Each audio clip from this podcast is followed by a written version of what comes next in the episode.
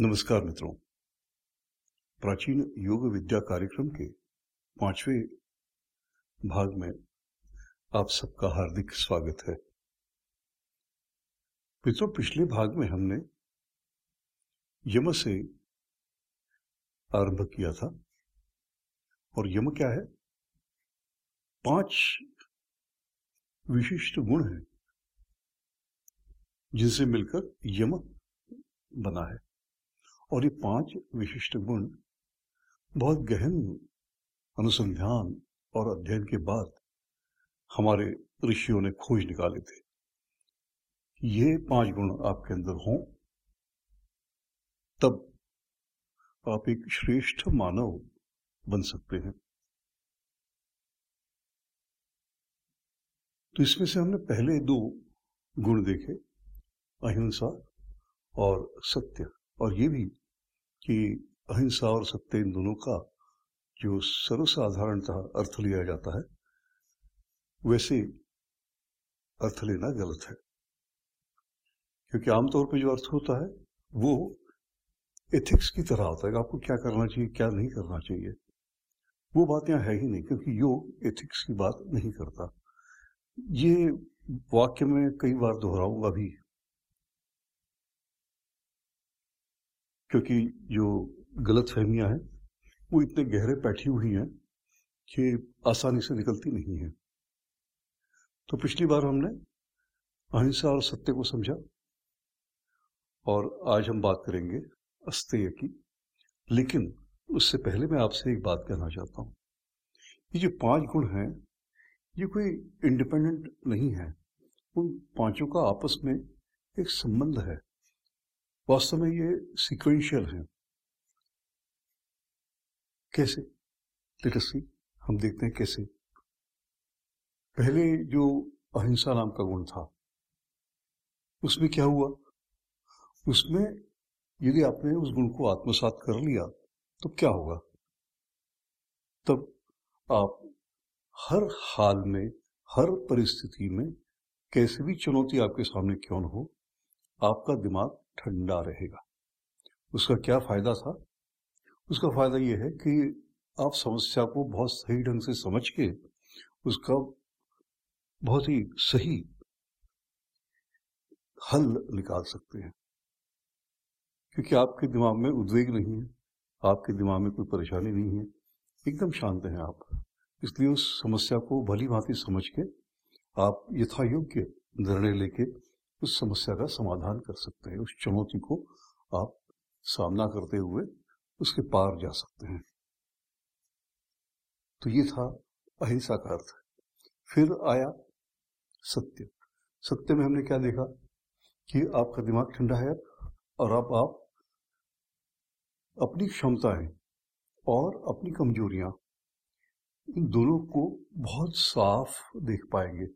दिमाग शांत है। वहाँ कोई परेशानी नहीं है, कोई उलझन नहीं है, एकदम शांत है। इसलिए आप अपनी क्षमताओं को और अपनी कमजोरियों को भी भली भांति देख पाएँगे, बिना कोई भावनाओं में बहे। आपके अंदर की कुछ बातें ऐसी होंगी जो आपको पसंद नहीं है तो आपका मन करेगा कि उसको हम नकारें।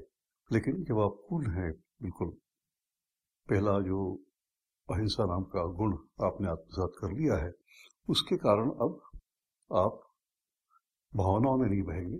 जो है, वो है। अच्छा है अच्छा है। बुरा है तो बुरा है। आप उसका बहुत सही ढंग से उसको एक्नॉलेज करेंगे। उसको मान लेंगे। तो जो दूसरा, दूसरी बात अब हो गई तो लॉजिकली नेक्स्ट गुण कौन सा होना चाहिए? लॉजिकली नेक्स्ट गुण तो यही होना चाहिए ना कि जो आपके अंदर क्षमताएँ हैं, उनको आप और बेहतर करें, और बढ़ाएँ। आपकी कैपेबिलिटीज को और आगे बढ़ाएँ। और जो आपकी कमजोरियाँ हैं, उनको दूर करें। यही लॉजिकल कंक्लूजन है। तो यही जो अगला जो गुण है अस्तेय उसका यही अर्थ है। ऐसा क्यों? लेकिन अस्तेय का तो अर्थ होता है चोरी न करना। फिर ये गुण कैसे हो गया? और उस गुण का इन बातों से संबंध क्या है? जब आप कुछ पाना चाहते हैं, जो आपकी क्षमताओं से परे है तो आपके पास दो ही ऑप्शंस होते हैं। दो ही चुनाव। पहला चुनाव ये कि जो आप पाना चाह रहे हैं, उसे पाने के लिए आप अपनी क्षमताओं को बढ़ाएँ और जो आपकी कमजोरियाँ हैं, जो आपको अपना लक्ष्य प्राप्त करने में रुकावट डालती है, उन कमजोरियों के पार जाएँ, उन कमजोरियों को दूर करें। ये एक ऑप्शन आपके पास है कि आप अपनी क्षमताओं को बढ़ाएँ और कमजोरियों को समाप्त करें। दूसरा ऑप्शन क्या है आपका? आप शॉर्टकट ढूंढेंगे। जैसे कोई लड़का है, परीक्षा में बैठा है, नकल करके पास हो रहा है। शॉर्टकट ढूंढा, उसने उसे मेहनत नहीं की। उसने उस विषय में पास होने की दृष्टि से कुछ नहीं किया, बल्कि उसने नकल का रास्ता चुना शॉर्टकट और नकल एक प्रकार की चोरी है। हम कई बार आगे बढ़ने के लिए ऐसी चोरियाँ करते हैं, रिश्वत देते हैं। हम झूठ बोलते हैं। यानी क्या क्या करते हैं? सारे शॉर्टकट हैं। मेहनत से बचने का तरीका आपका तो ये सारी चोरियाँ हैं। तो चोरियाँ नहीं करना, इसका अर्थ क्या हुआ? आपके, आपको अपनी क्षमताओं को एनहांस करना पड़ेगा, बढ़ाना पड़ेगा, ताकि आप अपने लक्ष्य को प्राप्त कर सके। इसलिए जो तीसरा गुण है, वो है अस्तेय। अस्तेय का चोरी न करना। यहाँ चोरी का अर्थ क्या हुआ है कि हम अपनी क्षमताओं से आगे की चीज़ पाने के लिए गलत रास्ता चुनते हैं। वो सारे रास्ते चोरी ही हैं। तो ये बात एकदम लॉजिकली नेक्स्ट गुण बनती है। तो यदि आपने अपने अंदर इस तीसरे गुण को भी जगा लिया तब आप कोई भी काम, कोई भी लक्ष्य प्राप्त कर सकते हैं। तो नेक्स्ट लॉजिकल गुण क्या होना चाहिए? ये काम लगभग पूरा हो गया आपका। कि आपको लक्ष्य पहुँचना था? आप लक्ष्य पहुँच गए। ऐसा लगता है कि मामला पूरा हो गया, लेकिन ऐसा है नहीं। और पूरा प्लान बना लिया और उस प्लान के अनुसार आपने रिसोर्सेस इकट्ठे कर लिए, संसाधन इकट्ठे कर लिए, और आप काम पर लग गए। तो क्या आवश्यक है कि आप कामयाब होंगे, सफल होंगे? नहीं भी हो सकते। अब जैसे हमने एक यान छोड़ा, इसरो ने एक यान छोड़ा, और वो यान लगभग ग्रह तक गया, लगभग। उसके बाद उसका संपर्क टूट गया। तो क्या आप समझते हैं कि इसरो के लोगों ने भली भांति उसको समझा नहीं होगा। हमें ऐसा लगता है कि हम जितना जानते हैं, उतना पर्याप्त है, लेकिन ऐसा है नहीं। हम जो जानते हैं, वो पूरे सच का एक हिस्सा ही होता है। पूरी पूरी बात हम जान ही नहीं सकते, क्योंकि पूरी बात अनंत है। हम जो जानते हैं, वो फाइनाइट है। तो जो यान हमारा गायब हो गया तो उस पर इसरो ने क्या किया? क्या इसरो ने कहा कि हम फेल हो गए और मामला पूरा खत्म हो गया? नहीं। अब वो पता लगाएँगे कि वो फैक्टर्स कौन से थे जिनको हमने, जो हमसे नजरअंदाज हो गए, जो हमसे छूट गए। तब जाके वो अगले मिशन में कामयाब होने की उनकी संभावना बढ़ जाएगी। ये केवल हमारे इसरो के साथ ही नहीं हुआ? ये तो नासा में भी होता है, हर जगह। रशिया में, अमेरिका में सब दूर ये घटनाएँ घटती हैं। बहुत लंबा चौड़ा प्लानिंग होता है, बहुत सोच समझ के काम किया हुआ होता है। हज़ारों करोड़ रुपए उस पर लगते हैं। तो कोई यूँ ही नहीं लगा देगा ये पैसा। तो ये बहुत अच्छे ढंग से विद्वान, समझदार, अनुभवी, कर्मठ लोगों द्वारा किया गया काम होता है।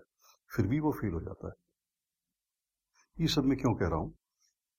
ये सब मैं इसलिए कह रहा हूँ कि आपने पहला गुण, दूसरा गुण और तीसरा गुण, ये मिला के आप एक ऐसी स्थिति में पहुँचे थे कि आप जो मर्ज़ी आए, जैसे कि आपकी क्षमताएँ होंगी, उस हिसाब से कोई भी काम कर सकते हैं और कामयाबी आपको मिल सकती है। लेकिन ये कामयाबी हम मिलेगी ही, ये निश्चित नहीं है। ये मैं कहना चाह रहा था, इसलिए मैंने इसरो का उदाहरण लिया। और ये भी बताया कि दूसरे देशों में भी ऐसा ही होता है। कई परीक्षण किए, कई करोड़ों डॉलर्स खर्च किए, उसके बाद जाके उनको सफलता मिलती है, क्योंकि नए नए फैक्टर्स ऐसे हैं जो उनको पता ही नहीं होते शुरू में, हो भी नहीं सकते थे। प्रयोग करने से ही नए नए फैक्टर्स सामने आते हैं। इसलिए भगवान श्री कृष्ण क्या कहते हैं? कर्मण्य इव अधिकार ते। आपका अधिकार क्या है? आप क्या कर सकते हैं? काम कर सकते हैं। इन तीन गुणों की मदद से जो भी संभव है, आप कर सकते हैं। लेकिन कुछ फैक्टर्स फिर भी छूट जाएँगे। इसलिए आपको फल क्या मिलता है, ये कहना कठिन है। तो इस पूरी बात का मतलब क्या हुआ? इस पूरी बात का मतलब ये हुआ कि आपके अंदर वो गुण होना चाहिए, जो कर्मण्यवाधिकारस्थे माफलेशु कदाचन इस तत्व को महसूस करवाए, या आपके अंदर बिठा दे। कर्मण्यवाधिकारस्थे माफलेशु कदाचन कुछ लोग इसका अर्थ ये लगाते हैं कि फल की चिंता मत करो, काम करते रहो। ऐसा नहीं हो सकता, ऐसा हो ही नहीं सकता। जब तक आपके सामने फल ऑब्जेक्टिव क्या है, लक्ष्य क्या है, ये ना हो, तब तक आप प्लान कैसे करोगे? रिसोर्सेस कैसे डिसाइड करोगे? घटनाक्रम कैसे निर्धारित करोगे? कैसे उसके विज्ञान की सकारात्मक और नकारात्मक दोनों पहलुओं को देख पाओगे? तो लक्ष्य तो चाहिए, फल तो आपके सामने निश्चित रूप से होना ही चाहिए। फल की इच्छा न करना वगैरह, इसका कोई अर्थ नहीं है। कर्मण्यवाधिकार से माँ फलेशु कदाचना, इस बात को अपने अंदर उतार लेना, इसका नाम है ब्रह्मचर्य। तो ब्रह्मचर्य एक गुण है आपके अंदर, जो एक और उक्ति है। गीता की उससे निकलता है। वह है ब्रह्मार्पणम ब्रह्म हवे ब्रह्माग्नो ब्रह्मणाहुतम ब्रह्म तेन गंतव्यम ब्रह्म कर्म समाधिनाम। इसका अर्थ है कि ब्रह्म का अर्थ है अनंत। और जो भी संभावनाएँ जो भी लिमिटेशंस वगैरह आती हैं आपके कार्य के अंदर वो अनंत है। और हमें केवल उनका एक, एक फ्रैक्शन मालूम है थोड़ा सा। उसी के सहारे हम आगे बढ़ते हैं। कामयाब होते हैं, अच्छी बात है कामयाब नहीं होते तो बाकी जो बचे हुए फैक्टर्स हैं, उनको ढूँढने में लग जाते हैं। वो तो अनंत है। पूरा कभी होने वाला है नहीं। लेकिन फिर भी कोई ना कोई टारगेट आप अचीव करते चले जाते हैं। तो ये जो चौथा गुण है, उसका नाम है ब्रह्मचर्य। तो मित्रों, आज मैं यही रुकता हूँ। अगली बार हम अंतिम गुण पर आते हैं। अपरिग्रह और आप देखेंगे कि वो भी इन चारों का ही एक लॉजिकल कंक्लूजन होगा। सब एक से दूसरा, दूसरे तीसरा निकलता जाता है कि अंततः हम क्या चाहते हैं? हम चाहते हैं कि ऑब्जेक्टिव अपना पूरा हो। तो आज ही रुकते हैं, अगली बार फिर मिलेंगे और पाँचवें गुण की बात करेंगे। धन्यवाद।